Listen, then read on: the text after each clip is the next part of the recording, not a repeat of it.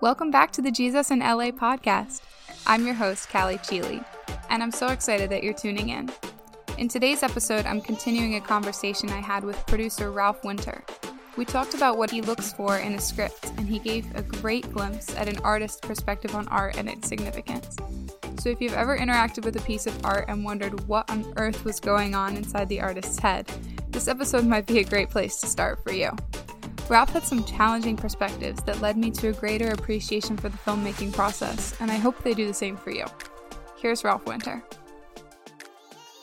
So, as somebody who is, I mean, the engine running behind the production of a lot of these films that are coming out, um, what what do you see in a script, or what in your films is kind of the common theme of what you're trying to promote? Like, what are the messages that are important to you that people hear through the films that you're a part of.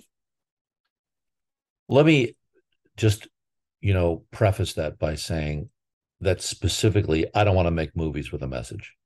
Hmm. Movies are about entertainment. I want to entertain you. I, like I want that. you to be moved. I want you to to understand something about the human condition or to go on a journey, particularly in a movie. It's about going on a journey with a hero or characters. And I want you to feel something mm. whether it's laughter or pain or anger or disgust or you know there's it's about entertainment. It's about telling you a story that'll make you laugh that'll make you cry. And that's what i primarily look for. Now underlying that entertainment value is generally a message is generally something that the artist is trying to say. And so that becomes important as well. But I'm not, if you want to make propaganda, you can make a documentary, you can make something else. I'm not interested in doing that. I'm not interested, to be clear, I'm not interested in evangelizing the world through film. Mm. That's not the way to do it. That's not the vehicle.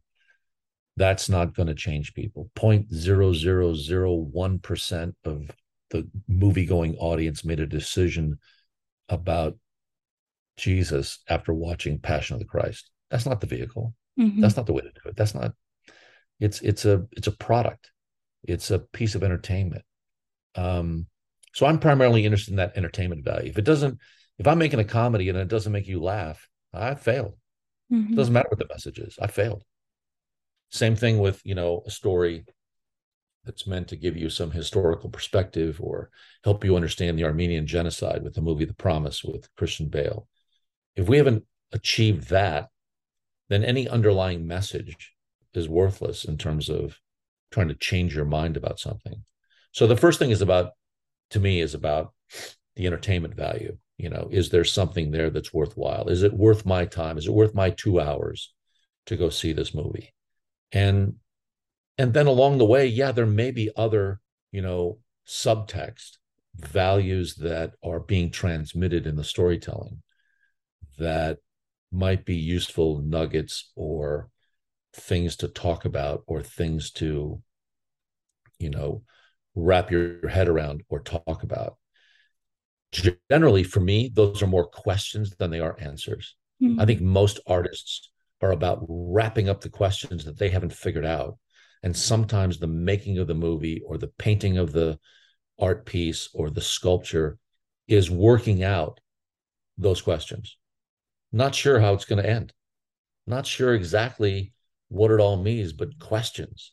So I want to come out of a movie with more questions than answers that drive me to Starbucks to talk about what that is, why that is.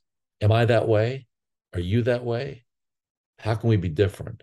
You know, to me, that's far more compelling than coming out with a three point agenda like, I got to go do this. Mm-hmm. I'm not interested in doing that. I'm not interested in doing that in church. I'm not interested in doing that in in life. I can read a book about that stuff. Mm-hmm. I want to be challenged. I want to I want to think. I want to think for myself and and um, you know I want to weigh that against what I've been taught. Wow, that's so cool. It's making me think how often too is the Bible doing the same thing, and we as All modern Americans have such a hard time with it. Yeah. We just want Paul to tell us exactly what to do. We don't want to mess with the Old yeah. Testament and try to figure out how we yeah. should walk away with it and wrestle with those questions. So it's so cool to hear you say the same thing about film. If if you read, you know, if you want an, if you want something that says, well, I just got to read this 30 minutes a day and, and follow this plan and then I'll be a better person. Okay. If that makes you feel better, great. But that doesn't challenge me. That's not interesting mm-hmm. to me. And I don't and I think frankly, that's not interesting to most of the world. Mm-hmm. That's not the way the world lives. And and you know, if you if you dig in even a little deeper, to me, most of the world is dark and hard, mm-hmm. and life is hard. We're privileged where we are, and most of the stories in the Bible are dark and hard. Uh, David, the centerpiece of the Old Testament, killed a man. The most popular parable Jesus tells is the prodigal son, where it opens with the son going to the father and saying, I want you dead. I want my inheritance now. These are dark stories, which is why I think these stories resonate over the thousands of years because people can relate to that. They're unvarnished, they're simple, they're mm. they're how people experience life. And we're sometimes too much on the happy side of everything would be better if you just accept Jesus. Mm. And that's not my experience. It's not just easier, it's harder. It's more to think about. It's more to struggle with. How do I act? How do I how do I, you know, treat people? How do I what do I do with what I believe? So yeah, I'm I'm I'm looking for an entertainment value primarily, and then uh, how what else is there in subtext that's going to make an added value for a, an audience member to come and experience what we're doing. Wow, that's a lot to think about. Yeah, it is. It's rolling around in your head all the time. Wow. Well, I don't want to take up too much of your time. I know you have a really busy day, but yeah. if before we go, I could just ask you kind of to sum up um, how can American Christians, whether that's as individuals who are passionate about um, just what's going on in Hollywood or as churches, um, as somebody who is working in the entertainment industry, what's the best way that either an individual Christian or a church could support um, you or people like you or like collectively as a group like for people who are interested in this but very disconnected from it what's the best way that they can get involved?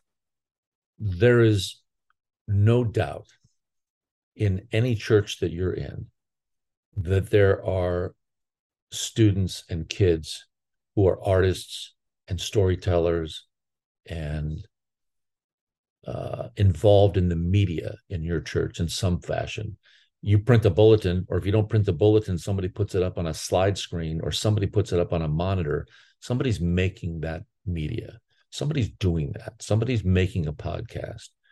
And I think one of the greatest things the church can be doing now, individually and corporately, is encouraging those students and kids to do their art and believe in them and support them too often the church has abandoned it saying well that's you know that's the devil that's the devil box that's you know that's not what we believe and you shouldn't do that and you shouldn't go into that business. The greatest thing we can be doing is playing the long game and encouraging our younger constituents to participate and learn and try and they'll make mistakes. It's okay. Play the long game. Encourage them so that they'll be around in 20 30 years to help change the face of how we tell stories and the kinds of stories that get told. Um, they need encouragement. And unfortunately, what happens in the church is they try to exercise those gifts and no one wants to support them. And so they leave. Mm. And they, they they leave that community, most importantly. They leave that community to find acceptance and encouragement elsewhere. Mm. And we should be doing that inside of the church and making an effort to understand them. And we're not doing that. So there's there's kids that are doing it, and there's colleges. I'm doing some speaking this weekend at Biola College, Biola University, you know, about the same thing. And it's uh that's I think what the greatest need is that I would see right in front of me is that we need to encourage people. There's mm-hmm. not enough. You, if you want to have an influence, you've got to be engaged and you've got to engage, you know, the culture where it is. And you can't do that haranguing them or preaching to them from a distance. You've got to be involved. Wow. So get involved. You know, encourage the kids. And you should have people around you that encourage you in what you're doing in terms of exploring the questions, doing a podcast.